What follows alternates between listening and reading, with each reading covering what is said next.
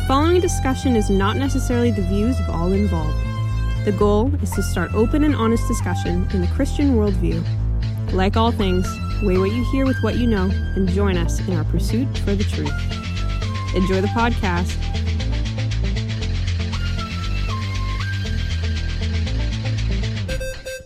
Can I pose a proposition? No.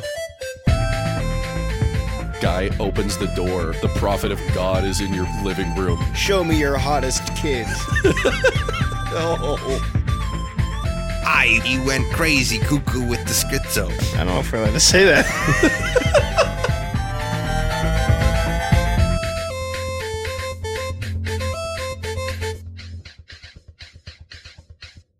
All right, I'd like to welcome everyone to the Second Rate Saints podcast. I'm one of your, not producers, hosts here, Caleb. To my left is. I'm Joshua, and to my left is I'm Joel, and to my left, I am Colton. And to my left, It's me, Caleb, gone full circle. Uh, we have the full crew here. yeah, Um, we're just missing Stuart, as per as norm. always. Stuart might be able to join us pretty soon. Mm-hmm. He's Really? going to be super excited. Hopefully. Heck yeah. We'll see. You know, pieces moving. Um, Joel, do we do anything on the internet? And Yeah. we, we hype up Stuart all the time. yeah, we are big Stuart. We're Stuart heads here on the Second Rate Saint podcast. Um, yeah, we do. We are on Instagram. We're on Twitter. Uh, we've got a website, Second Rate Saints. Um, if you want to email us, we've got second rate saints at gmail.com. Um, yeah, there's plenty of ways to interact. If you've listened to any of our content that comes out weekly um, and had a, a thought, a comment, or a concern, um, we'd really appreciate you shooting us a message. Um, and one of those things that we always like to hear comments on is um, our What Have You Read section, uh, which is a little bit of a segment we do to begin the episode. Um, I'm going to say, Caleb, what have you read? A couple things, but this time I have read J.I. Packer's Heritage of Anglican Theology. Oh, yeah. Don't try Really, Ang- Anglican books. You really. There's a pattern. Have you Oh, noticed man. I've never even heard. read. Have you, have you noticed anything? I've noticed Anglicanism. Um, it is exactly as it sounds. Other than the heritage, mix that with history instead of uh, heritage. The history of Anglican theology. It's exactly what it is. Um, Yeah, so he just recounts the origins of Anglicanism, how that develops, different strands, how they interacted with each other. Um, it's like 360 pages long. Okay, so it's not the smallest read. No, no, but it's it's it's pretty easy to read. Okay. Um, the biggest difference is going to be he doesn't explain theological ideas very well. Not just very well. Like he, it's not up to him. He's more like anyway. So these people believed this in contrast to these people. Unless you know what this is, you're kind of like okay. You're like anyway. So these the Puritans were superlapsarians, and the um, more Catholic leaning were infralapsarians, infralapsarianists, and blah blah blah blah blah. And you just move on. and You're like, that's cool. I'm going to admit, I don't know what those mean. Yeah. Um, so it might require a little bit of a Google search every now and then, or you know, what is supralapsarian? Or whatever you said it's it was? predestination stuff. Oh. Okay. Um, like, did is the fall actively part of God's plan? Hmm. Type stuff. Yeah. Yeah. It's interesting. I'm going to out myself and probably call myself a superlapsarian. But anyway, Well, that's a really uh, safe stance to take because nobody knows what that means. just just use big theological terms and nobody knows what and if you're, you're talking super, about. that's awesome. Uh, I think I'm a super as well. Yeah. Yeah. Which is it is. You go to a that reformed it is church. part of his plan. Yeah. Yeah. Okay. But- It's, before it's the not like it's not like reactionary. It's like this is all premeditated and planned, and mm. the you get into the whole Calvinistic. Not just Calvin deals with this, but like every theological system has to deal with this to a greater or lesser degree. Infralapsarianism normally doesn't claim one way or the other. They're mm. just like, mm, we're not going to say. We can mm-hmm. make definitive claims about other theological stuff. There isn't enough information to say one way or the other. Right. Regardless, plenty of that in the book. Mm-hmm. Where so he's retelling the development of Anglican theology, and in contrast to different groups, when it you know development developed here, went back here, this kind of resurged back. Does he just presuppose you already know Anglican current theology? No, Okay. not really. Um, there's some of that, but I don't think it's too bad. Um, I think I don't think you would have to be super familiar with Anglicanism itself to read the book, although you might need to be familiar with theology. So I mean, that's true of Packer's work a lot of times. Sorry, I cut you off. oh no. Um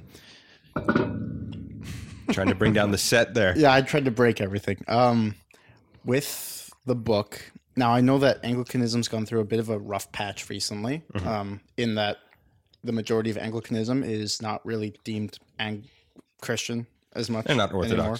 Yeah, and now this Orthodox Small O Orthodox. Yeah, and now this Orthodox Anglicanism has kind of broken away from it as the He doesn't get into it.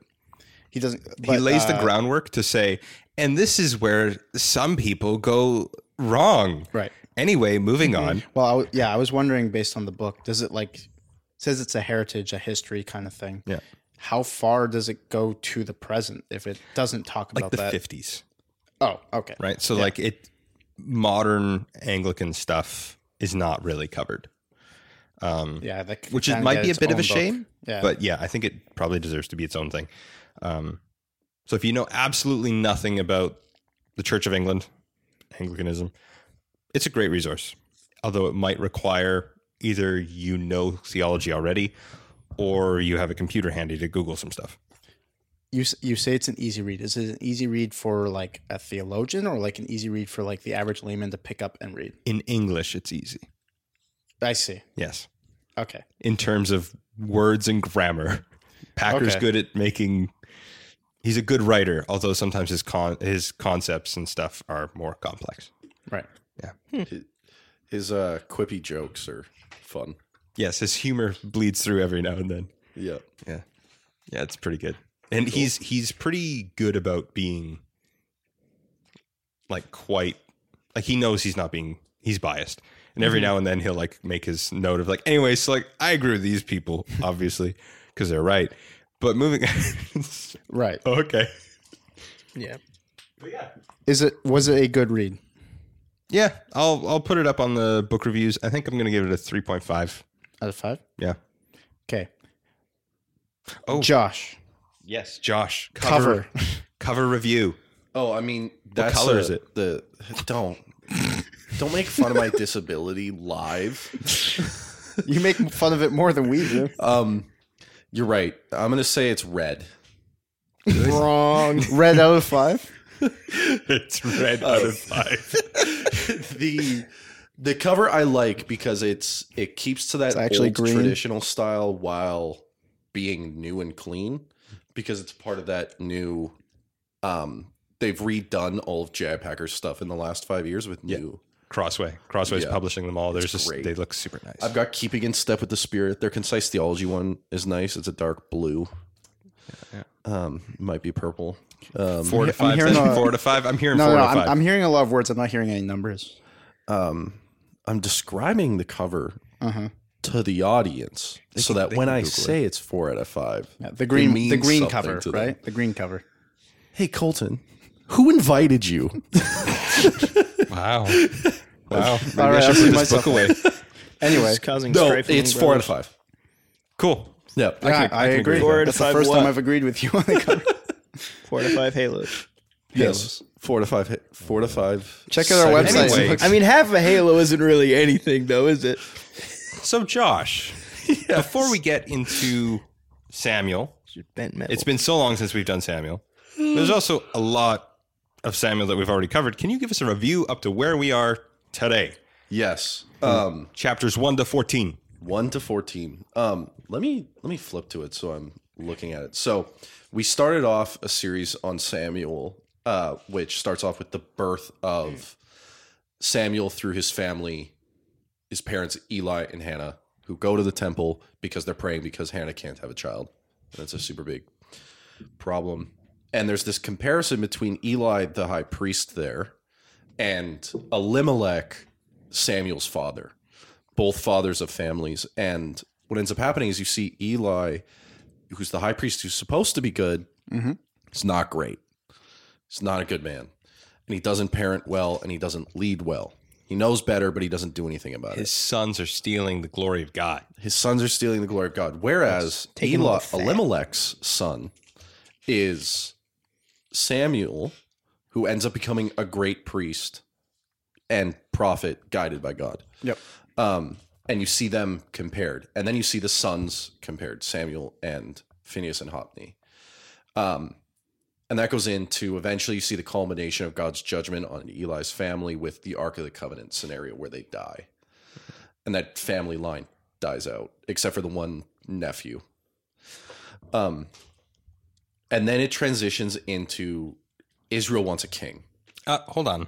You missed the very good, the, the super fun side quest. Yeah, Ark side quest. Okay, he goes and gives a cancer to like three cities, and then the box walks itself home. And Are you going into why it's radioactive now? Uh, no, I didn't say why it was radioactive. I just said that it was radioactive. Uh, Caleb's Sorry. I thought that's where it was the going. eyes. Yeah. Caleb, Caleb, you done. asked for this. You specifically said, "Hey, what about that radioactive side quest with Dagon where he kills a, another god?" Anyway, super cool, very fun. Uh, you should reread that. Josh, Yes. what happens? They go like, "Hey, king, king, maybe." Yes. So they want a king. God is. They go to Samuel. Check they're behind the barrels. Yeah, They he's in with the luggage. guys, guys. I'm trying to get through this for the audience. They can't follow three people. We're also trying to get through this. He was ahead above everyone else, which is why you could see him behind the barrels. So the people of Israel go to Samuel because they want a king because Israel doesn't have a king, and they're still in this broken up, shattered tribal society that they're left with after Judges. They're at the mm-hmm. end of that timeline. So the people, the leaders of Israel, go to Samuel, the prophet, the speaker to God.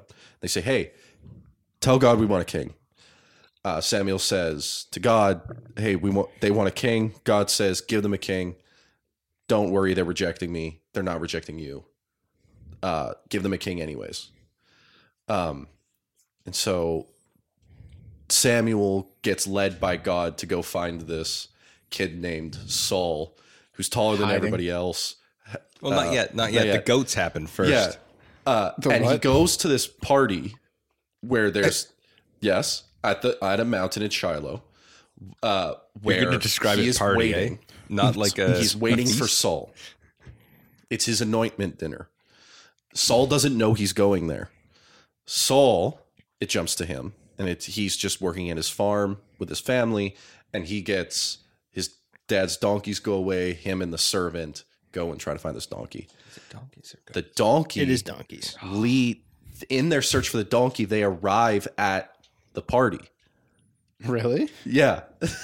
and as he's going up, Saul Samuel comes down. He says, "Hey, God's making you king."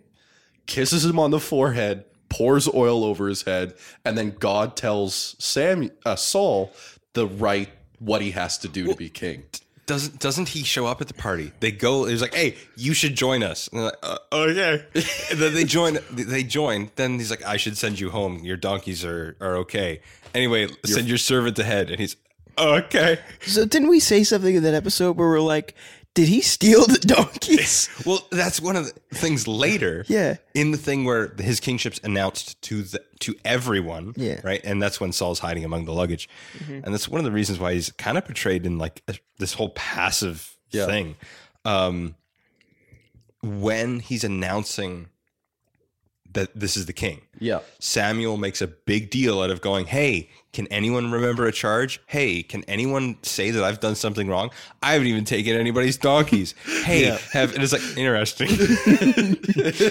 um, so there's like a weird transactional, like now Saul is the leader. Yeah, Saul. So you see this comparison between Mm-hmm. this transition from Samuel, the last judge, the prophet of God, the high priest, into a king, the first monarch of Israel. As a rat, and it's it's described pretty radically. Like oh, all Oh, of your reality will change completely, and the Yeah. nation will change completely. And taxes. Exactly. Yeah. And it's setting up Saul.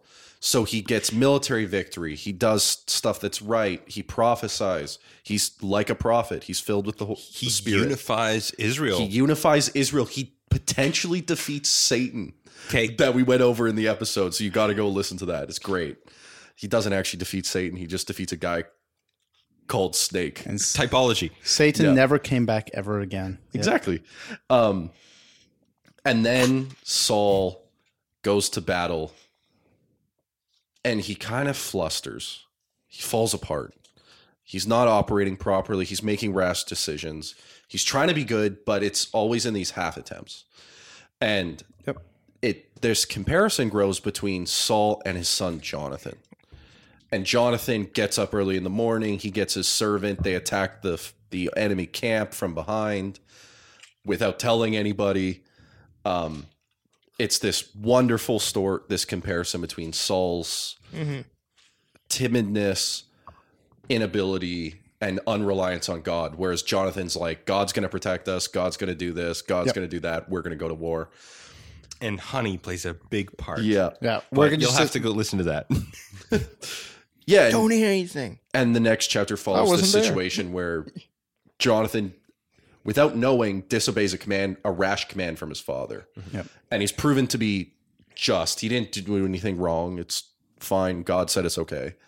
Um, but you see this comparison between these, this rashness, this this unwise king, yeah, and almost un un this fart. uh, not farcical. That's the wrong This word. fart.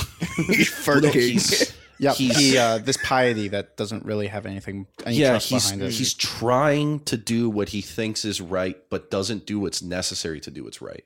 Mm. He he's And going in the right humble direction. himself. He's going to he, but he he tries to do what's right to please God and blah blah blah. But he doesn't go to God. He doesn't go to Samuel. He he always takes it into his own hands. Yeah. yeah. whereas Jonathan is always giving over to God. And then we see that finally in this chapter we get into chapter 15 and 16 and we see David comes onto the scene for the first time, which we learn is the next king of Israel and we see in these two chapters a comparison between Saul and David similar to Eli and Elimelech. Mm-hmm. Elimelech's son and Eli, Samuel and Saul, Saul and Jonathan, and it's this comparisons of what is faithfulness and righteousness and mm-hmm. obedience. And now we're going to compare Saul and David. Yeah. Now we we glazed over the last little bit, and so if you were reading your Bible recently and you went through First Samuel, like there was stuff they didn't talk about. We did. You can go back and listen to those episodes, and there's some fun stuff in there. Um, but yeah, f- chapter 15 and 16. That's what we're gonna go through. Um, Caleb, take us away. yeah, I guess I'll read it. What am I reading, Josh? What what translation is this? NIV. Yeah. Cool. Okay. uh, Samuel said to Saul, I am the one the Lord sent to anoint you king over his people Israel. So listen now to the message from the Lord. This is what the Lord said, the Lord Almighty says, I will punish the Amalekites for what they did to Israel when they waylaid them as they came up from Egypt. Go now, attack the Amalekites and totally destroy all that belongs to them. Do not spare them. Put to death men and women, children and infants, cattle and sheep, camels and donkeys. So Saul, here, I'm going to get to the point. I'm going to get to, to verse 8. Yeah. Um, I think it's 8. The part where he starts to deviate from the plan. No, I'll stop there. I'll stop there. Yeah. Um, Yeah. Okay, so he's given a commandment. There's some chinks in his armor and his like good kingship that's been showing through, but he's been given a command Well, by Samuel, which is really from the Lord. Yeah, and it's it's not a command that was that's similar to the rest. It, it kind of is this ban on this these people, but the Amalekites were written in Deuteronomy 25 to to be destroyed because they hmm. kept attacking stragglers in the one of the books I read on it. They like almost like a wolf attacks stray sheep. So that they'd pick off out stragglers on the the caravan that was Israel as they came from Egypt to the promised land. Hmm. yeah. They were Um, and attacking because of that, They were attacking a people without a nation, without an army. Yeah. Mm-hmm. Easy pickings. Yeah. The and after all of the law is written in Deuteronomy, they're they are the nation that's explicitly mentioned is I will blot his name out of the record of heaven. It seems like an elevation of the the Canaanite nations, even mm-hmm. right. Like, mm-hmm. yeah, you're supposed to devote all those to destruction. Which, when you read that, like, destroy yeah. men, women, children, all their mm. animals, all that kind of stuff. You're you're reading. Excuse me. You're getting flashbacks from Joshua. Mm-hmm. Right? It was like, oh, devote all things to destruction for the Lord. Yeah. to And turn over to him. during the judges period each tribe was supposed to do that for the region that they held, that they were given. Yeah. But they didn't. And now it's as commanded by God in that original command to Saul about being the king. You you now have to deliver my people because you're me to them. You now have to deliver my people. You have to fight their enemies, and you have to Yeah. you have to make them prosper. Well, Right? something something that is interesting about uh, Deuteronomy 25 is that it says that uh, these people will be destroyed after they take the promised land. Yes, um, yes. and so that and Josh reiterates that command. Yes. and he tells them to go do that now. Hmm. Now that because Joshua took the land, took parts of each of the tribes, mm-hmm. and said, now you have to finish the conquest of your area. And alongside that was the command kill the Was it? Amalekites, kill the Rephaim, kill the. Well, I don't think it's just kill. Devote to destruction. yeah, completely annihilate. Also, Yeah.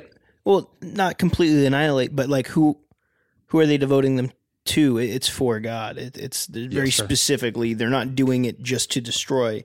They're doing it to devote to destruction. I mean, It's straight up thi- holy this war. one, yeah, it's holy wars. yeah, yeah. thi- yeah. this nation specifically is to completely destroy them in Deuteronomy. Oh no, it still means to completely destroy them, but on the terms of God's plan. Yeah. Has nothing to do with just going to war with nations. And It there's a is- specific oh, not reason no, but this one given. specifically. there's a specific reason given in that when Abraham went to the land originally, when he was called to Canaan, and God told him that this would be your land, he said, "But not yet. The mm-hmm. people here still have 400 years mm-hmm. of chance to be forgiven. They can still come to me. But when they don't, and your descendants come back, they will destroy them all." Yeah, it kind of gives a peek into sovereignty there. Yeah, and what he's saying is is that they have it, and God, then God tells the Israelites when they're about to enter Egypt, when they're about to enter Israel for the first time, the descendants of Abraham. He says, "You're to devote these people to destruction because they have had their chance for forgiveness. Mm-hmm. They have rejected me. They're sacrificing children on altars to evil gods, sexually immoral, all these other things. They're evil in all that they do. Mm-hmm. This is their judgment." It isn't a natural disaster. It isn't fire from heaven. It's you. So And so that that's why it's not just like a it's a it's a specific type of holy war. It's located to this area. I'm I'm mm-hmm. gonna s- I'm gonna say it now before someone in mm-hmm. the comments does. Um, I don't think this is the time we're going to address No. the conquest of Canaan in its like you know mm-hmm. those are people. How does that work in like an apologetic type setting? Yeah. And how should we read that? What does that mean? What does that reflect theologically? We will do an episode. today? Yeah, we will do an episode on that. Um, I can't promise when it'll come out. If I'm honest with our audience, I have two books that I know of on my shelf on the topic that I need to read. Um, but yeah, we're we're not going to address that topic right here. However, I want to address that topic. Does in the John. Walton write on that? I think he does. There's a Probably. compiled work that I know um, Longman the third. What's his Tremper name? Longman? Tremper Longman the mm. 3rd writes, and I think it's a comp- like it's a compiled book. I think mm. Walton might be in that. yeah. Regardless, yeah. Interesting. But now Saul is being commanded to do the unfinished work Yeah. that the Israelites did not mm. obey God in doing. And specifically about the Amalekites because they were a specific case because they were not in the list. Yeah. They were outside of the region Yeah. and they attacked Israel And now on their way. Yeah. And so God added them, added them to the list.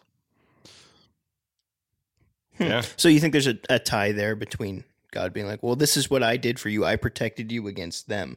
Now it's your king's job to protect Yeah. you against. So you think it's it's Yeah. God handing over the keys a little bit? Well, he's he's specific. The ki- not handing over the keys. It's the king as that mediator, as mediator. by God's own command onto mm. him in that first address, where God specifically talks to Saul.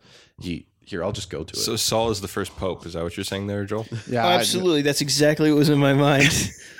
I associate the king of God's people with the Pope, Caleb.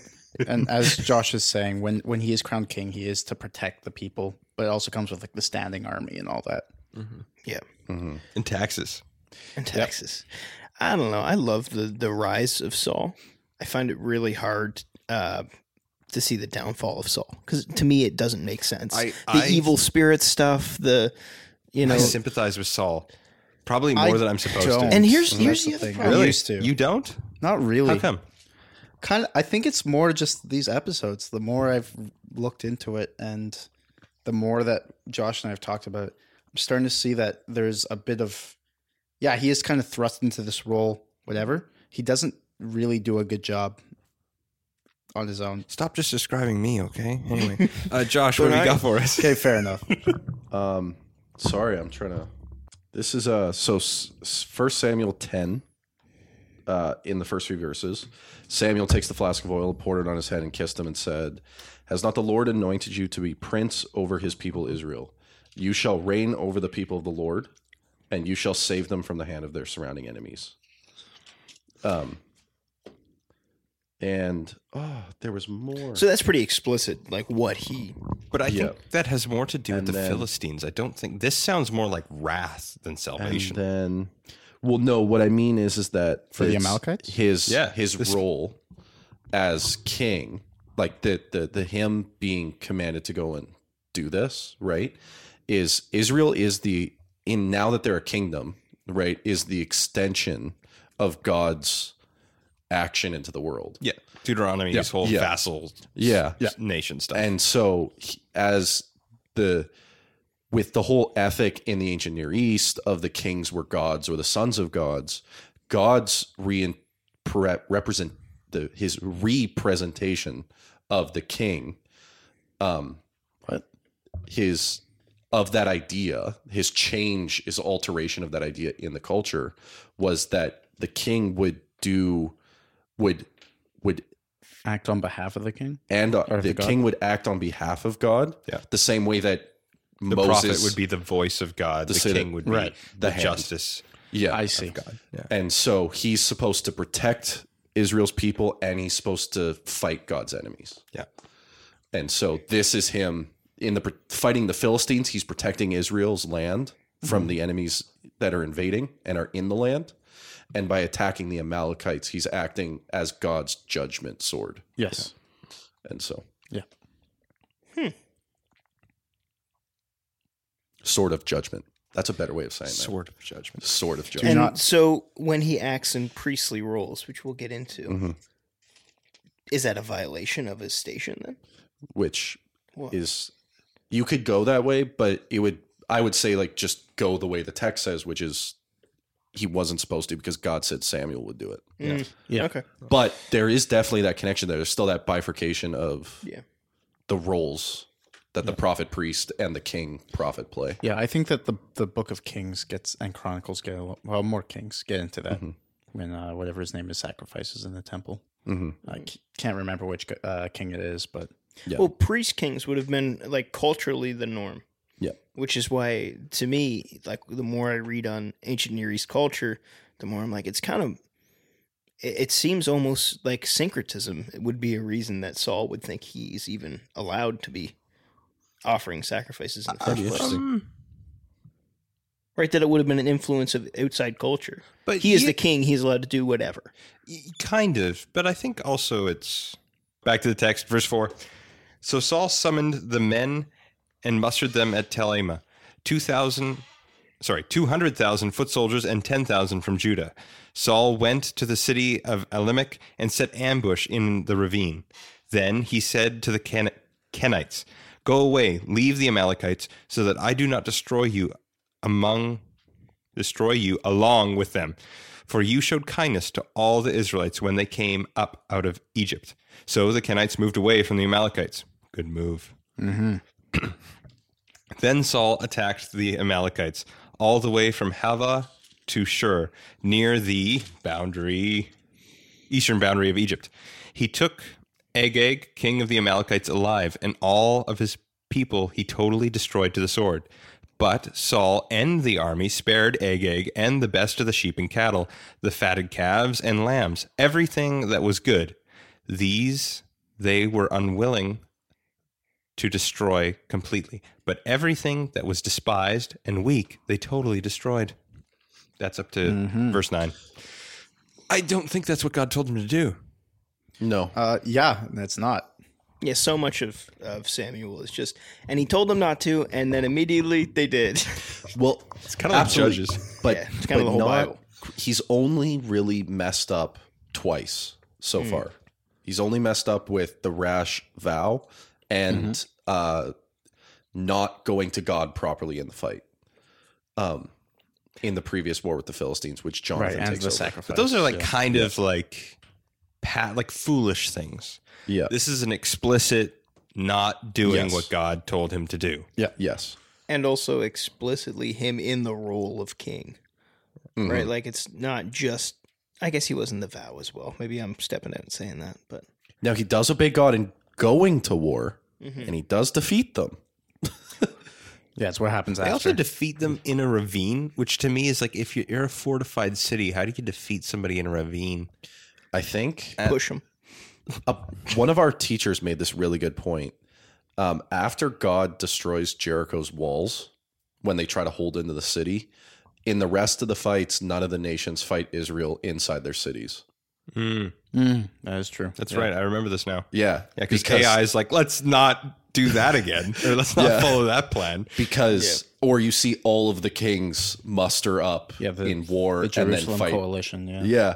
And so you see this uh um this basically like they see that God can decimate walls, which would usually extend a war to like five, ten years.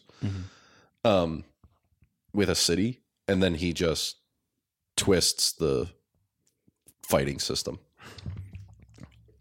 The normal way of battle with Israel changes And- for everybody else. Colton, who are the Kenites?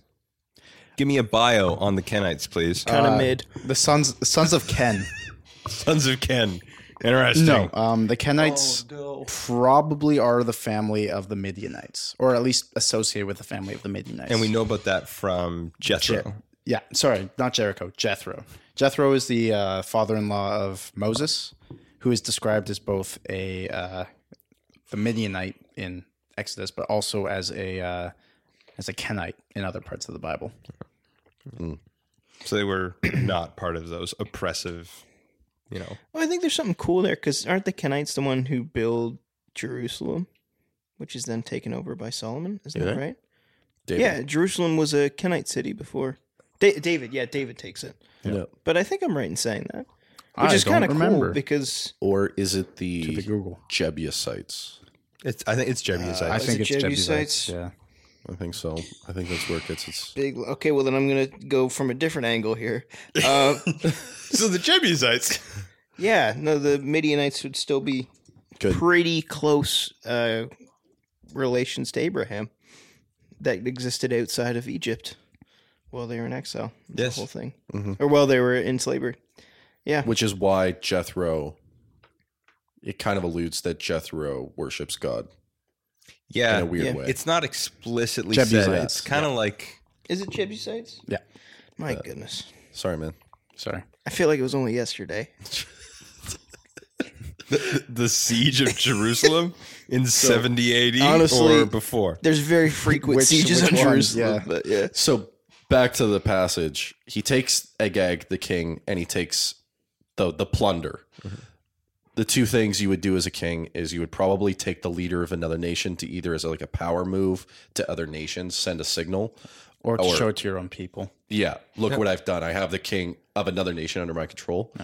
And then taking the plunder is super important because when you in those times when you would go and take over a nation, there were Sacrifice. sacrifices, but also when you take when you go to war, it takes a lot of resources.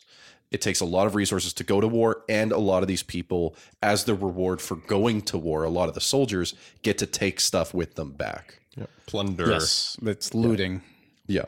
Yeah. Um, because that's it- how you would pay them. I call it a good wage. Yeah. Because it's that's an easy way to pay them.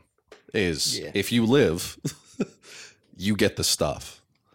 Hmm. Um, so We'll Yeah. get into Saul's possible motivations when he starts giving some excuses. We'll cover that then. Yep. But And whether or not his justified, they're justified. Mm-hmm. Mm-hmm. Mm-hmm. Either way, the text there does make a big distinction. They spared the fatted, the good, Yep. what was good, and then they devoted to destruction the weak. Yep. Yeah. and devoted to the Lord. and it says worthless. What's interesting is worthless is the word uh, ra, which is also the word for evil. And so it's they they kept the good and left the worthless. They kept the tov, the the word for good, Yeah. which is the same as there's there's a big parallel in Old Testament stories of that comparison. Yeah, yeah. Yeah, and even in the law where you give the best to God and you like as sacrifice kind of thing. Yeah. Which might be what Saul was doing, but we'll get into it. Mm-hmm. So Samuel gets wind of this, Mhm. but God tells him. When the word of the Lord came to Samuel, this is starting in verse 10. When the word of the Lord came to Samuel, sorry, then the word of the Lord came to Samuel. 3rd mm-hmm. time's a charm. I regret that I have made Saul king because he has turned away from me and has not carried out my instructions. Samuel was angry and he cried out to the Lord all that night. Early in the morning, Samuel got up and went to meet Saul, but he was told, Saul has gone to Carmel. There he has set up a monument in his own honor and has turned and gone down to Gilgal. Little comment on there before we get the big Saul Samuel clash. Um, Samuel's a good guy. Yes. the rest of the book portrayed that really well as we got over it but just just the fact that the lord sends a little private message to samuel. PM. a you know where he's just like hey this like i told you saul was going to go bad. I just wanted to confirm that it has gone bad. This is it. this is it. Um, Robert Alter, who does a couple Old Testament um, translations, kind of commentary stuff, and some stuff in um, hermeneutics, kind of. Um, he makes kind of a big deal out of how Samuel's displeasure is Yeah. depicted vaguely. Um, and it starts off angry, and then, as we'll get into it in chapter 16, then he asks Samuel right at the beginning, he's like, Why are you moping around about Saul? and so it appears as though Saul was like kind of maybe emotionally invested in like okay so there's this different system than the judges now it's not just going to be this bad cycle of horrible we run we run away from god everything goes bad and then judge comes to deliverance and we run away from god it goes bad cycle of just Yeah. perpetual sin and then it's oh hey the king it's good things are going to be different and pff, nope Yep. And Samuel cried to the Lord all night. What a that's such a like that's such an odd intro. Like insert into that passage. Like it's not just that he's angry. It's that he's like he's he's so sad that it's happening.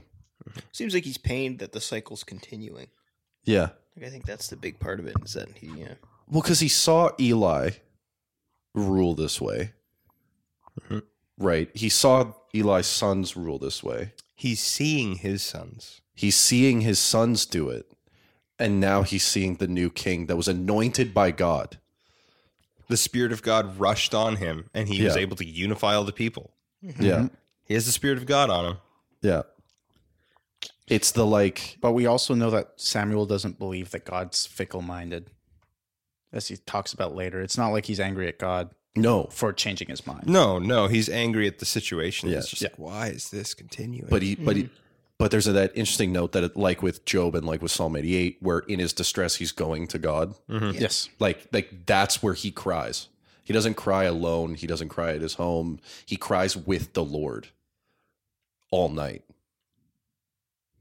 That's just wild. Yeah, it depends why he's angry. And like you said, the book is sort of vague Mhm. about it. But Robert Alter makes it into a big deal. I don't think it's a big deal, but Yeah. it's, it is kind of Victor funny Hamilton that he does. does sort of as well. Yeah, And which is the- funny because I like both of them. We talked about this before, but we're not going to get too deep into it. But there is a that phrase, I regret that I have made Saul king. The last time that phrase was used was in Noah. Mhm. Like this is a this is a harsh response from God. yeah, it's the exact same verbiage. Yeah, it's the exact same verbiage. And God's response to that was flooding the earth. Uh, Yeah, I think it's it's it's Yeah. a depiction of displeasure and of sin. I think a bit. But of a there, there it is so much more there's so much more. It is so much more when you use that phrase. Yeah. that it's it's somehow total in its response. Yeah, the immutable God regrets. Yeah, Okay. it's the same thing of the God who knows everything says, "I never knew you when you die." Yeah. It's like the that. What does that mean? I know you can't do that, but like, what does that mean about me? yeah, Yeah.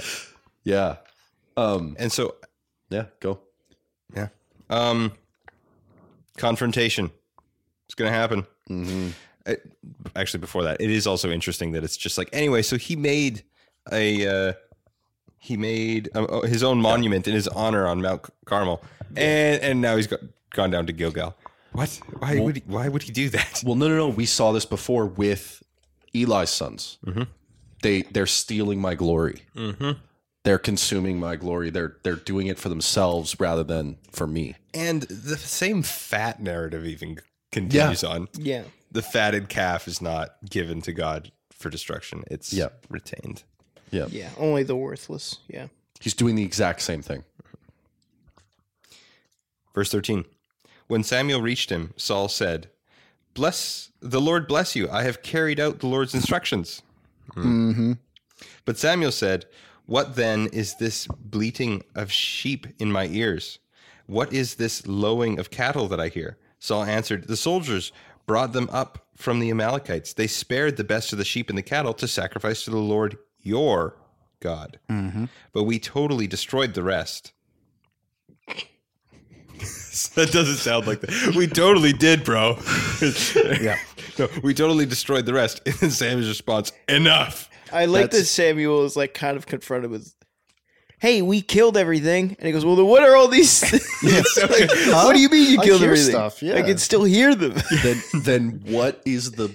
It's it's as if he has his hand up to his ear and he's like leaning in. Where he's just. Then what's the noise I hear? Yeah, and a sheep walks in front of him as he's talking. It, yeah. it seems like the most human interaction. It literally is. So we did the thing, but and then he looks as a sheep crosses. Clearly not. no, no, no, no, no. Here's the reason why.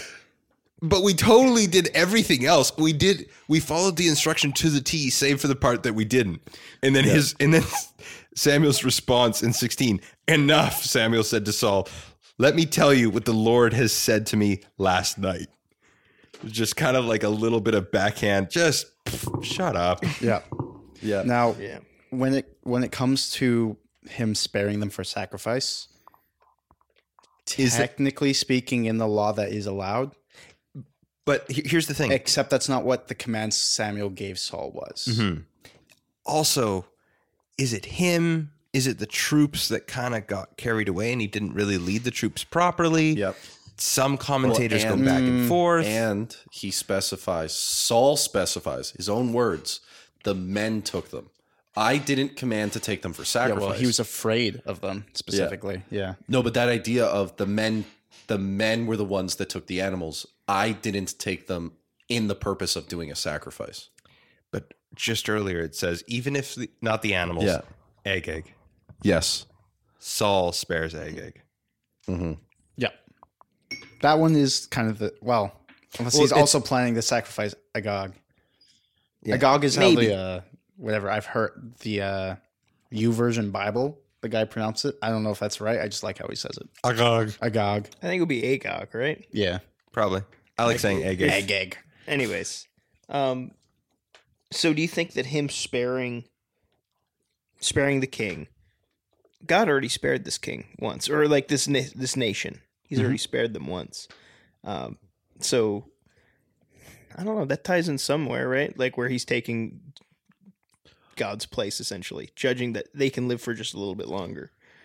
Well, it's it's Well, he de- he destroys all the people well, most except, for one. the king. Except for yeah, Yeah. Well, well, it, it kind of like lightly gets into what we talked about in the previous episodes. A but little that's bit. interesting. It's Yeah. the almost false piety kind of uh, way where he doesn't like the Lord your God. There's that repeat of the wording. Yeah. And the thing is, too, it makes me wonder. Not to get into biblical criticism, just Uh-oh. break down here. Is that what he said or is that the narrator saying, anyway, so this is where Paul's not Paul, Saul is not following along in the same path as Samuel. Mm-hmm. he is out of line. He is not part of actually following Yahweh. Well, in what uh, Victor P. Hamilton gets into in the book a little bit, uh, Handbook on the Historical Books, which I read partially for this, um, is that yes, he does these things, yes, whatever, and why why exactly does he disobey uh, if he's following it perfectly, kind of thing? If he's still doing everything properly, because, like I said, in the law, you can set aside things that are dedicated for God for the Levites or for sacrifice um, to God because it's just another roundabout way of doing the same thing. Devoted. Yeah, the, the Um, problem is, is it's it's a misapplication. Like it's a it's like a it wouldn't- loophole thing. It, it wouldn't be here because uh, the the issue is that Samuel explicitly tells Saul not to spare anyone. Mhm. Um, it like to destroy everyone, not spare anything. Um, and it seems, at least from what I can see, is that that is the part that Saul breaks. Not the uh, not because he finds these loopholes, although they are loopholes to look more pious, probably, is that he does um, he he rejects uh, Samuel's specific instruction to destroy everything, Mhm. not just dedicate to God, but to destroy it, Hmm. to put it to death. So, verse 16, I'll Mhm. reread it. Enough, Samuel said to Saul. Let me tell you what the Lord told me last night. Tell me, Saul replied. Samuel said, Although you were once small in your own eyes, did you not become the head of the tribes of Israel? The Lord anointed you king over Israel. And he sent you on a mission, saying, Go and completely destroy those wicked people, the Amalekites. Wage war against them until you have wiped them out. Why did you not obey the Lord? Why did you pronounce sorry, why did you pounce on the plunder and do evil in the eyes of the Lord? And Saul's response in verse 20, but I did obey the Lord, said uh, Saul said. I went on the mission the Lord assigned to me. I completely destroyed the Amalekites and brought back Agag, their king. The soldiers took the sheep and the cattle from the plunder, the best of what was devoted to, to God, in order to sacrifice them to the Lord your God at Gil- Gilgal. Sorry. But Samuel replied, Does the Lord delight in burnt offerings and sacrifices as much as in obeying the Lord? To obey is to better is is better than sacrifice, and to heed is better than the fat of rams. For rebellion is like the sin of divinization, and arrogance like the evil of idolatry. Because you have rejected the word of the Lord, he has rejected you as king. Bam, you're out. Yeah. Hmm. Next player. Yep. Man, that that's. I like how he starts it off with like, "Hey, you, you remember that you didn't make you king, right? like you remember that You it was brought from nothing, you nothing." did. Yeah. Yeah. Remember, you didn't think very little, very big of yourself. You mm-hmm. you hid amongst the luggage. Yeah. Yeah. You tried to not be king. Now you're making Yeah. monuments of yourself on Mount Carmel. Come mm-hmm. on. Yeah. It's like God gave you everything, but you couldn't give God everything, kind of a thing. Yeah. Right. Mm-hmm. No, that's that's interesting. And it's that specification of Saul tries to argue I'm allowed I, what I'm doing is specified in the law, which means he learned from the last time in reading the law, which he was the lesson he didn't learn Maybe. previously. I don't know. I'm not super satisfied with those answers because it does it presupposes that he should know what he's doing.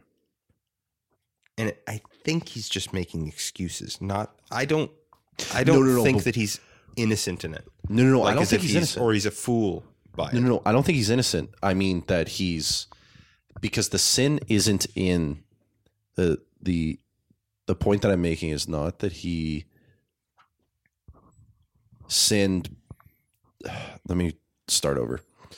The one of the last thing he did was he didn't read part of the king's rules in Deuteronomy Leviticus is that he has to read the law constantly and the commands of what he's supposed to do. It's supposed to have a specific copy himself um, so that he could read it constantly. And in the last case where he went wrong, it was be- it specifies that he didn't understand. He didn't know.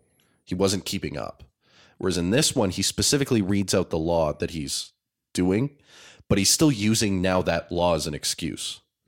Yes. And so it's in that same vein of uh it's it's 80%. It's half measures. You didn't do the thing you were commanded to do, like Saul says. You didn't go the way. And he's using laws and rules previous commands and trying to find a way out of what he did wrong Yeah. When he's Well- faced with it. Well, it's all, it's almost like the reason he spared. We'll, we'll get into it. The reason he spared the best of the best is so that if he does get caught, then he can sacrifice. He can sacrifice them and be like, "Look, see, I did the thing anyways." Mm. Um, mm-hmm. Because he does give the excuse later that he did it for the men rather Yeah. than for God, uh, because he feared the men. He and not because he wanted to sacrifice them to God. Mm-hmm. That's the, The first real reason. justification. Yeah. Yeah. So he's trying to w- s- weasel his way out. Yeah. Mm-hmm. Right. But now that he's confronted, hey, the Lord has rejected you as king.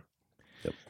Verse 24 Then Saul said to Samuel, I have sinned. I have violated the Lord's command and your instruction. I was afraid of the men, and so I gave in to them. Now I beg you, forgive my sin and come back with me, so that I may worship the Lord. But Samuel said to him, I will not go back with you. You have rejected the word of the Lord, and the Lord has rejected you as king over Israel. Yeah. Um, actually, I'm going to keep going because it's still kind of in the same. As Samuel turned to leave, Saul caught hold of the hem of his robe and he tore it. Samuel said to him, The Lord has torn the kingdom of Israel from you today and has given it to one of your neighbors, to one better than you.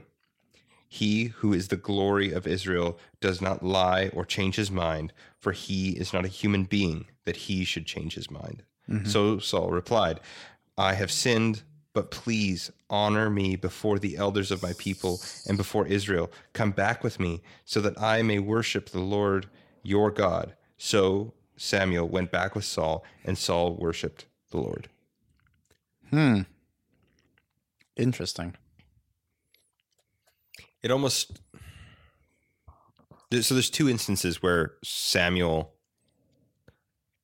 where Saul well Saul asks for grace, right? Samuel says no. Saul goes, "Hey, let us worship together. Come back with me. Let me let us worship." And the first time there's almost like a genuine I'll worship with you. I will return so that it's our God again. Mm-hmm. But the second time Yeah, it, so it maintains that your God type It's the tone. It's uh the way Saul is talking is like a doomed man begging for one more chance. Yeah. Yes.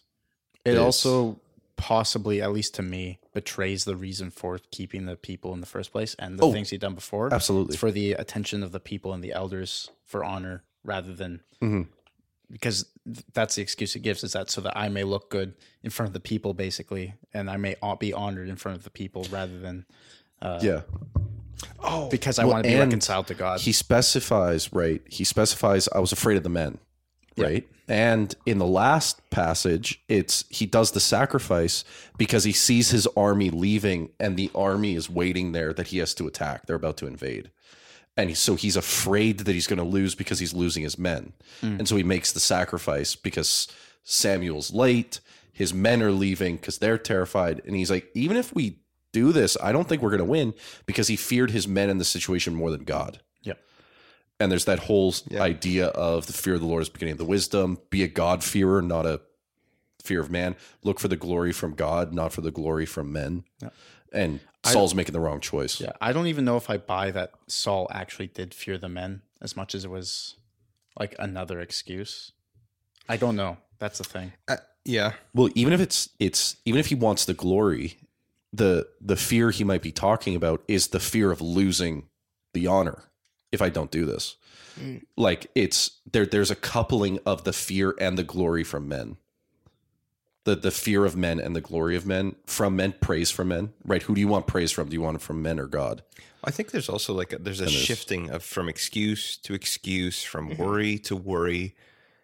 it feels I don't know, at least reminiscent of moments of weakness when it's like you don't even really know the reason of why you Mhm. justify sin when it's exposed. You ask for grace, but like kind of eh, only because it's, it's costing you now, Yeah. right? You try to justify it, right? But mm.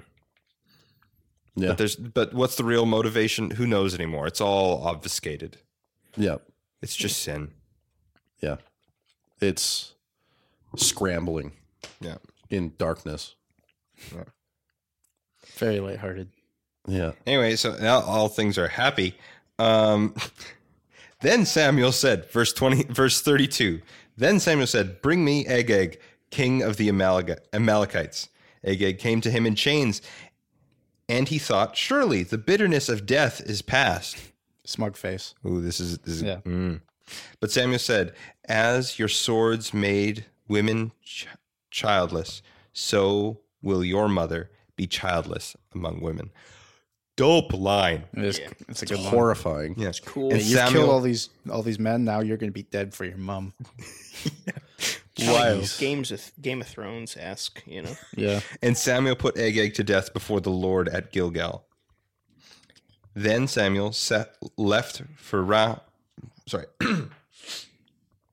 for Ramah, but Saul went up to his home in Gilba, sorry, Gilbal, um, of Saul.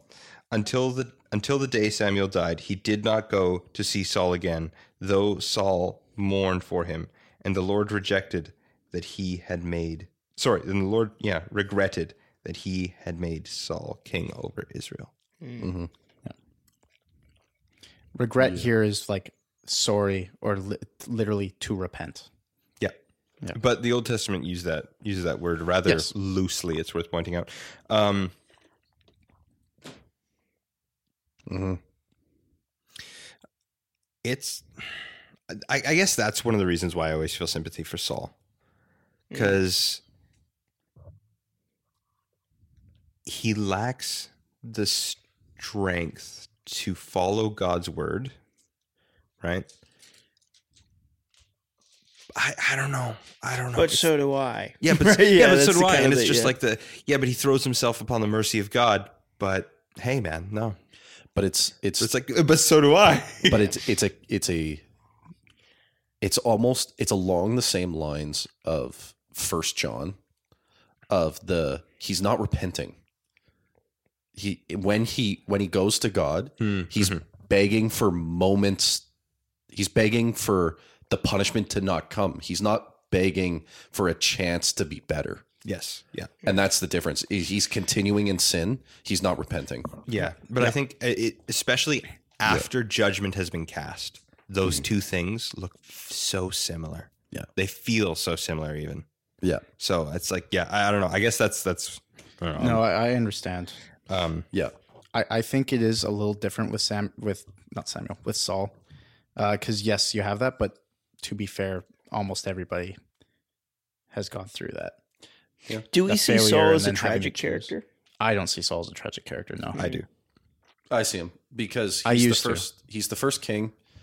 Um, no people in Israel have not had to be in his situation. The only one is Moses and Joshua, um, and those were for short periods of time, um, for a specific goal, and then their job was over. Or in Moses' case, he died. Um, but the Saul's the first king. This is a this is a he's the we we all go like David is the prototype or like the first like really good king and it's from his line. But but Saul is the test case. They're barely even a king. Like his house his well, they're palace, still extremely tri- tribal. yeah, his palace is still a tent. And by the end of his reign it's probably a house the size of a normal two bedroom house. Like he he's has to go all the way to Gibeah to go to his house. yeah. yeah. Like it's he's and he sees the world around him. He always gi- gives me the impression of a pa- extremely passive person, reactionary in most ways. action is not his thing. And when he does act, he does it wrong. Mhm. And so he chooses to be passive. Right. He didn't want the job. It was thrusted upon him. And the response is he should, like God's command to Job, put your pants on, stand up, let's do this. Mm-hmm. Like, you've been called to action. Mm-hmm. Let's go. I, I think Right? yeah. I think the But re- he's not. Yeah.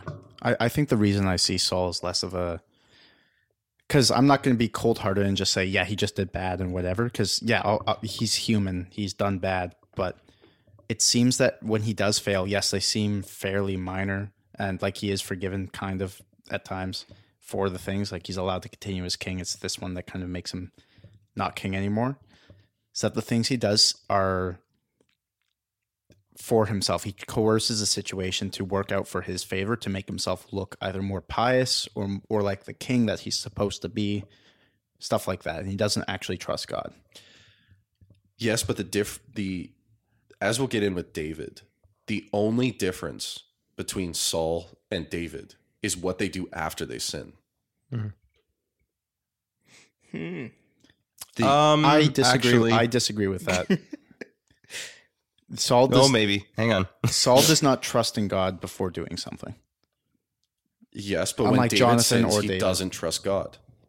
He's Yeah, when he- when he he's sins, but- constantly the But The- Saul is not described at all i- as doing something good for the for God. yeah, except the, for the beginning of his life, Yeah. the beginning of his kingdom.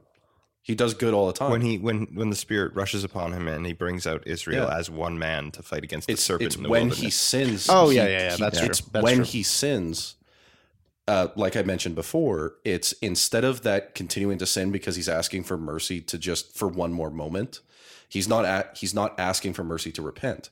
Whereas David immediately goes to God after after the sin is faced against him. right.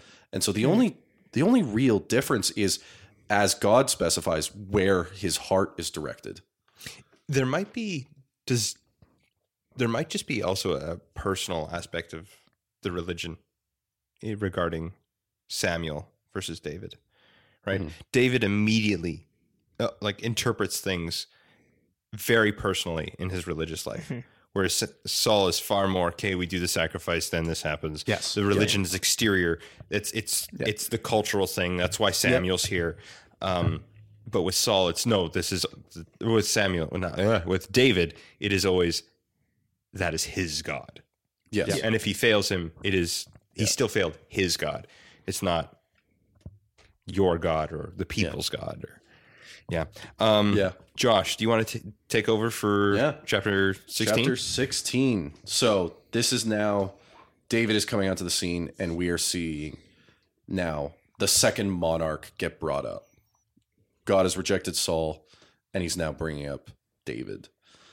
The Lord said to Samuel, How long will you grieve over Saul, since I have rejected him from being king over Israel? Fill your horn with oil and go. I will send you to Jesse the Bethlehemite, for I have provided for myself a king among his sons. And Samuel said, How can I go? Saul hears that he will kill me. And the Lord said, Take a heifer with you and say, I have come to sacrifice to the Lord. And invite Jesse to the sacrifice. And I will show you what you shall do. And you shall anoint for me him whom I declare to you. Samuel did what the Lord commanded and came to Bethlehem. The elders of the city came to meet him, trembling, and said, Do you come peaceably? and he said, Peaceably, I have come to sacrifice to the Lord. Consecrate yourselves and come with me to sacrifice. He consecrated Jesse and his sons and invited them to the sacrifice. it is kind of interesting that this is just a low moment in Israel's history, right? Especially during mm-hmm. everything that's happening. And then Samuel's just, oh man, this sucks. God's like, hey, come on, I got a plan. Let's go. Come on. Yeah. I Next mean, step. I told you this was going to happen. let's let's go. Next step. Yeah. So, why is it that the uh, people of the town were so f- afraid of Samuel? Did they think that some plague was going to come upon them? No, I think because they were now entering a place where Samuel had rejected the king of Israel as the king, and the mm. people know that, that now Samuel is acting as the voice of God in judgment. and so they're afraid that if he comes to the town, it's because they've done something, mm. or because something that the king has done in that town, or Yeah. yeah, Sure, but to the people, they don't know that Saul's not king anymore Didn't Samuel just hack because he went into with bits? Saul. yeah, Yeah, Yeah. you did. Yeah. Yeah.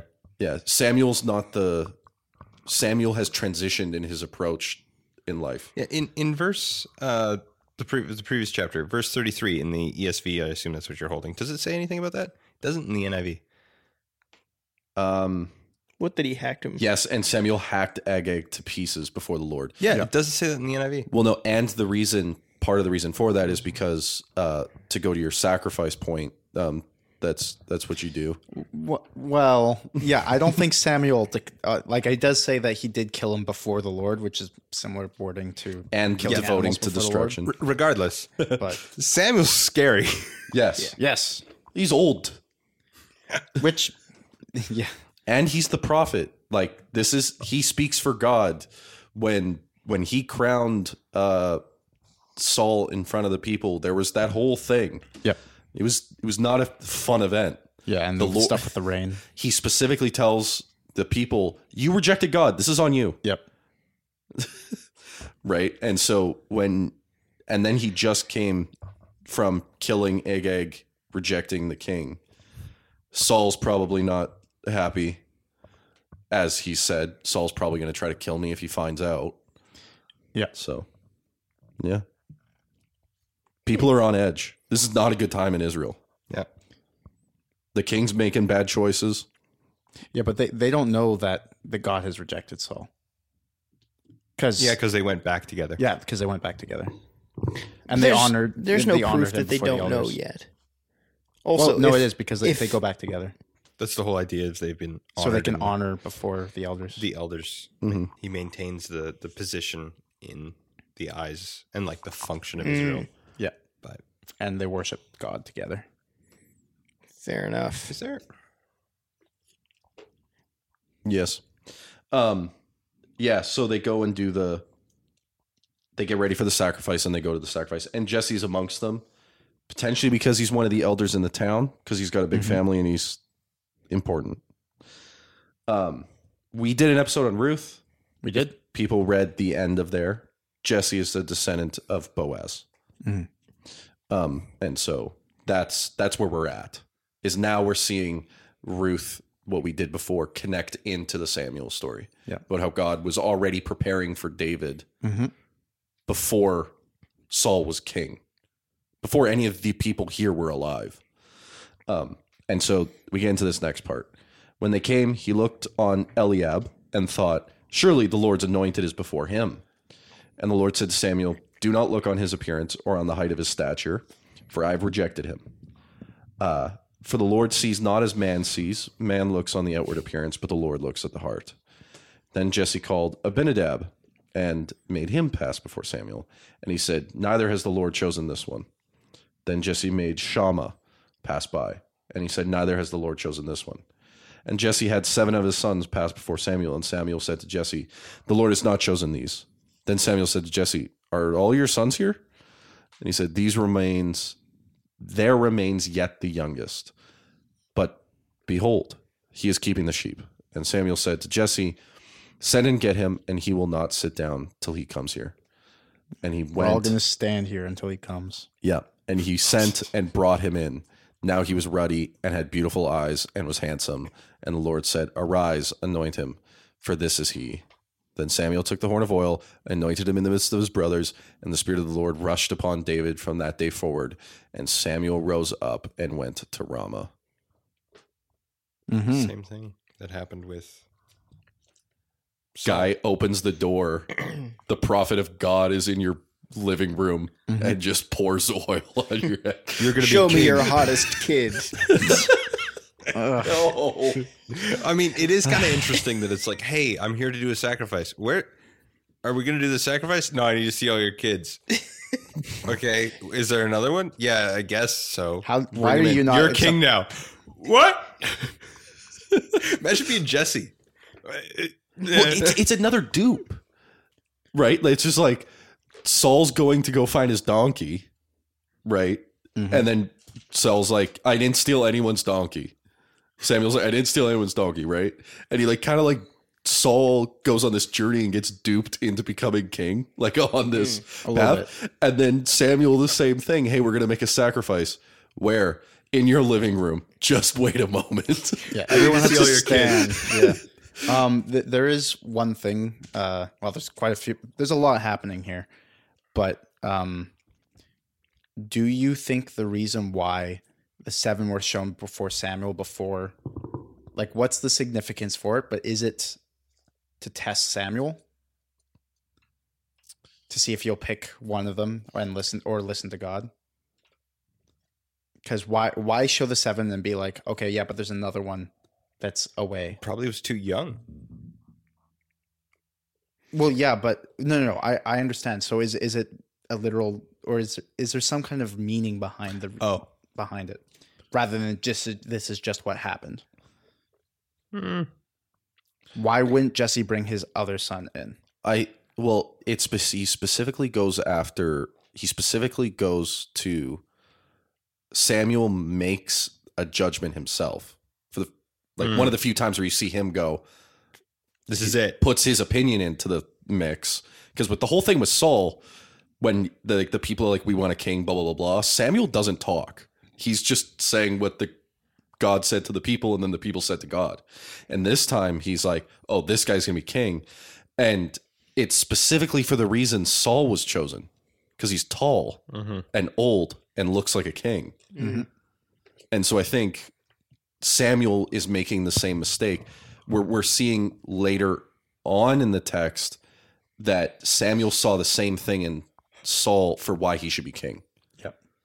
originally because he was tall, taller than everybody else. He was physically imposing. He looked like a king should, right? And he, you didn't see that earlier on in the text, but now we're seeing. Oh, he thought the same thing about a king, and so he's specifically showing uh, Yeah.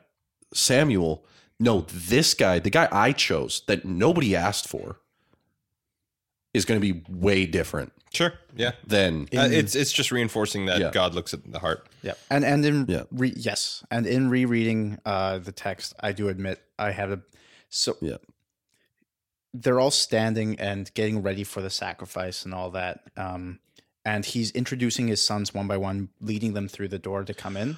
Uh, it's not it's the way that I've had to explain to me, usually by youth pastors or whatever, is that Samuel lines them up, judges them, and it's like, ah, there's one missing.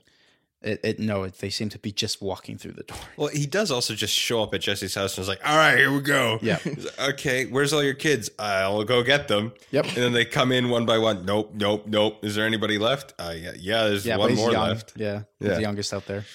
Yeah. There's a. Do you think like it specifies that he's beautiful, but it specifies also that his eyes are beautiful? and he's healthy. Yeah, but it specifies his eyes, right? Do you think there's a there's a comparison there between Saul and David where before it was all about what people saw and Eyes. were looking at when they saw Saul my versus my David's eyes? talk about eyes. Yeah, so it's the same thing with uh Leah, where it says she has soft eyes, where it's not saying that she's blind. It's it's a description of uh beauty. Eyes were a description of beauty in that time. So sometimes, like I think in here, when it describes beauty, it's describing their eyes. Um Right. so as a as a marker of beauty, yeah, he was ruddy and had beautiful eyes and was handsome. Okay. He's a mountain man. Yes. Uh, Yeah. But do you think there's a do you think there's like a comparative thing there where it's with Saul it was what people saw in him versus what he sees? That's that's already a theme being played with. Yeah. So sure, I, I'd I'd have to think about it more and do a little bit more research, but it's already a theme that's being played with there. Yeah. He's the youngest. It's following the same path of like Jacob and uh, Isaac. Yeah, I was going to ask about that. Do you think Yeah. there's anything to be said about him it inverting the blessing from the oldest to the youngest? I think it's a Hmm. pattern that God does of picking the younger, not the one that people think should go. Subversion. Well, Yeah. to show God was that. doing it before Disney. Yes. Yeah, there you go. to show that man's wisdom is not the same as, Yeah. as God's wisdom. Yeah, that makes sense. Okay. Yep. And along the lines of like that this guy is king because I've chosen him, not because he's ready or tall or strong or I'm, I'm sure you could do a whole Yeah. deep dive into whether or not it's to subvert like the cultural norms of those who inherit and those who deserve, rather than those who God chooses best for the job. Because if you pick the oldest, it's the person who will lead the family and will inherit Mm-hmm. it. Whereas you, if you pick a younger one, it's one of the lesser sons, that kind of Yeah. thing. And so God isn't choosing the person based off of inheritance or what they deserve in the culture, kind of thing, but the person He chooses. Yep. It's it's just the whole God sees the heart. Yeah. Yeah. Um And God knows he beat up a bear recently. yes. And a lion. And a lion. And so it specifies at the end, and the Spirit of the Lord rushed upon David from that day forward. Cool. That's Same as Saul. Kind of. This one ha- indicates a continual thing, Mm-hmm. which is not emphasized with Saul. But Saul and David interact. Yes. Without Saul knowing that he's future king. Yes. Now the Spirit of the Lord departed from Saul. like a wacky sitcom. Yeah. It's it's actually an interesting like Parallel. thing here where um, the spirit of the Lord came upon David, and then it does say that it had departed from Saul, but it doesn't say when specifically. Yeah. Um, And a harmful spirit from the Lord tormented him. uh, yes, And Saul's servant said to him, Behold, now a harmful spirit from God is tormenting you. Let our Lord now command your servants who are before you to seek out a man who is skillful in playing the lyre. And when the harmful spirit from God is upon you, he will play it and you will be well. What does that mean? That's so frustrating. Mm-hmm. What is an evil spirit from the Lord? Depression. Is it he's just sad? schizophrenia. It's the big sad. I Maybe. think- okay, I've seen people say schizophrenia. Really? Yeah, I disagree with it, but Well, I've heard of people say. Can it. I pose a no. proposition? Or Joel, you were about to say something. You go first. I was just gonna say I'm super resistant to people just throwing mental health stuff into the Bible. Yeah. I Or think it's physical health. I think it's the same thing as Pharaoh and Romans one, where it's God is giving him over to his evil heart. But here's the thing. The text would indicate more so God sent a spirit that messes with them. Yes, But you're right. It is it is abated simply by music. yes, I I have also seen people talk about because I know this isn't the, the what the script says, but a lot of people do hold to this idea is that um, Saul went crazy when the spirit of God departed from him, kind of Yeah. thing. I don't know if you guys have heard that. No, I've heard that. Yeah. Yeah. Yeah, but then went crazy. Like again, if you say it's schizophrenia, that is incredibly reductive, um, and doesn't reflect what the text says. It's well, just schizophrenia maybe, but is that idea? Could that be part of what they're talking about here? Is that because the spirit of God left him, he goes insane? I think I think there also should be a distinction before we start making claims like this. Sure. There's a distinction of what the text says and how the Israelites understood it versus us trying to recreate and read into it to see what quote unquote actually happened. Mhm. Because they're not going to go, ah, I went, he went crazy cuckoo with the schizo. No. I don't know if we're allowed to say that. oh, no. We need a little bit of comedy in here, all right? That's not comedy, man. So, well, why don't we finish just up to chapter s- 17, like finish chapter 16, and then we'll probably get more on this. We'll get canceled. So Saul said to the servants, Provide me a man who can play well and bring him to me. One of the young men answered, Behold, I have seen a son of Jesse, the Bethlehemite, who is skillful in playing, a man of valor, a man of war, prudent in speech, and a man of good presence, and the Lord is with him. Therefore, Saul sent messengers to Jesse and said, Send me David your son, who is with the sheep. And Jesse took a donkey laden with bread and a skin of wine and a young goat and sent them to David, his son, to Saul. David came to Saul and entered his service, and Saul loved him greatly, and he became his armor bearer. And Saul sent to Jesse, saying, Let David remain in my service, for he has found favor in my sight. And whenever the harmful spirit from the God was upon Saul, David took the lyre and played it with his hand. So Saul was refreshed with it well, and the harmful spirit departed from him. Okay, so here's the thing. My first thoughts is that's cool. David's qualifications already are awesome. Here's the thing. There's We're I envision him spirit- playing Freebird. Here's the thing. So he's playing it specifies that Hallelujah, the spirit obviously. is taken from him and a harmful spirit is given to him, but then the spirit comes back through David.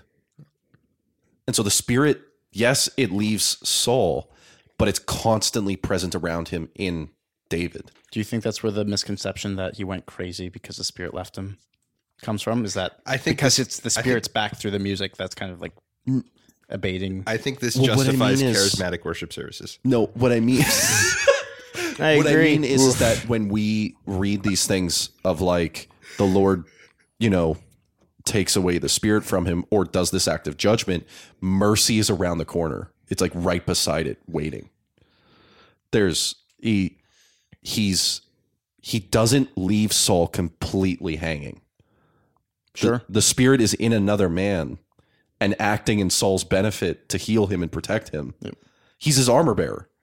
That's true. and even even from a Right. narrative perspective, it's it's showing that like uh the re- why David feels for Saul and stuff later on Yeah. and stuff and why uh not why but it shows that um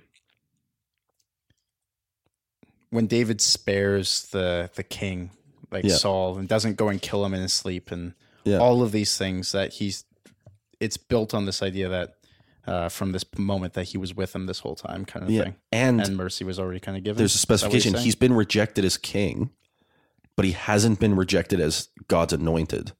yes, And so there's still purpose for Saul while he's alive. He's still one of God's chosen to act properly. Um, yeah, and so, yeah, Okay. Also, we're going to get into it. Chapter 17, which I'm so excited for in David Mm-hmm. Goliath. Um, he's David's already mentioned to be a man of war.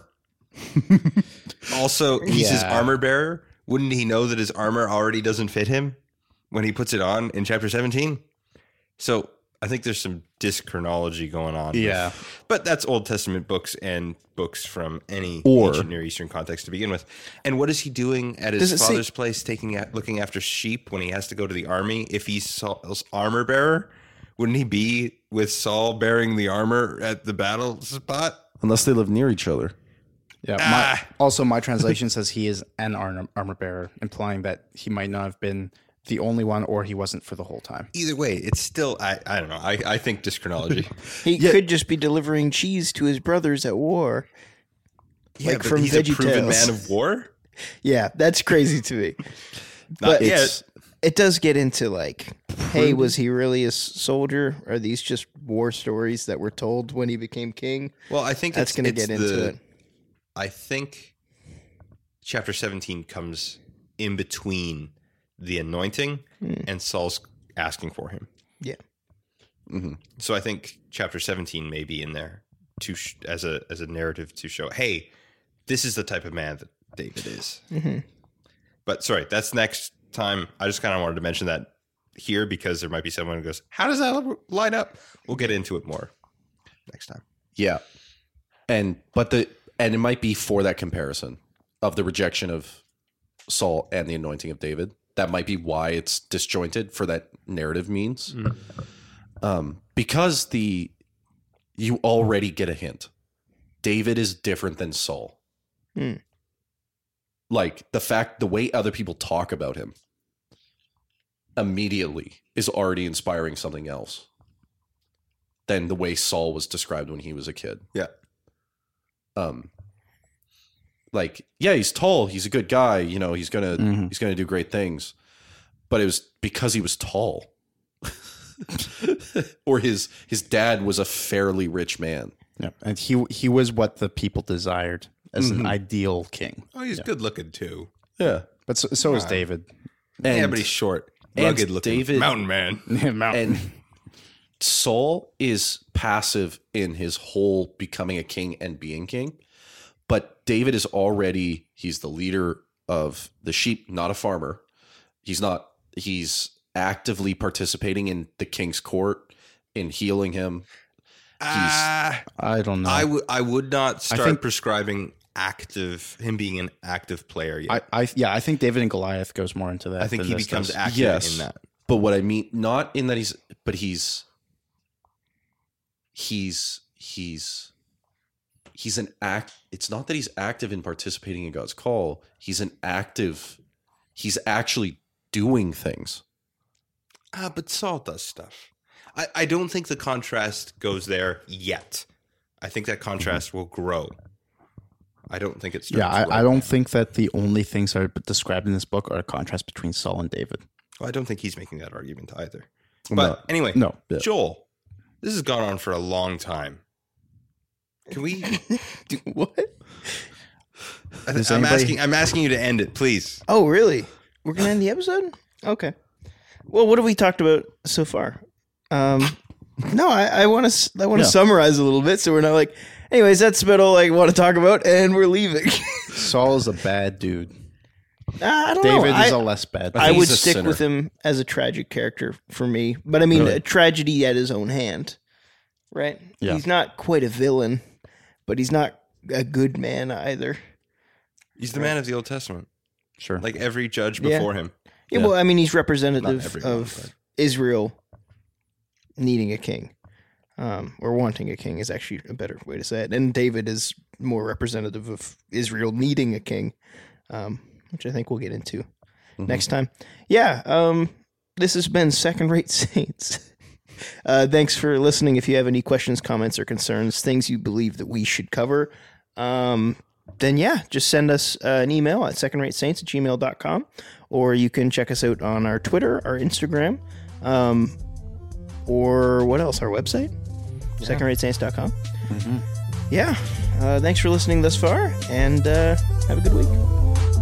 Just end it.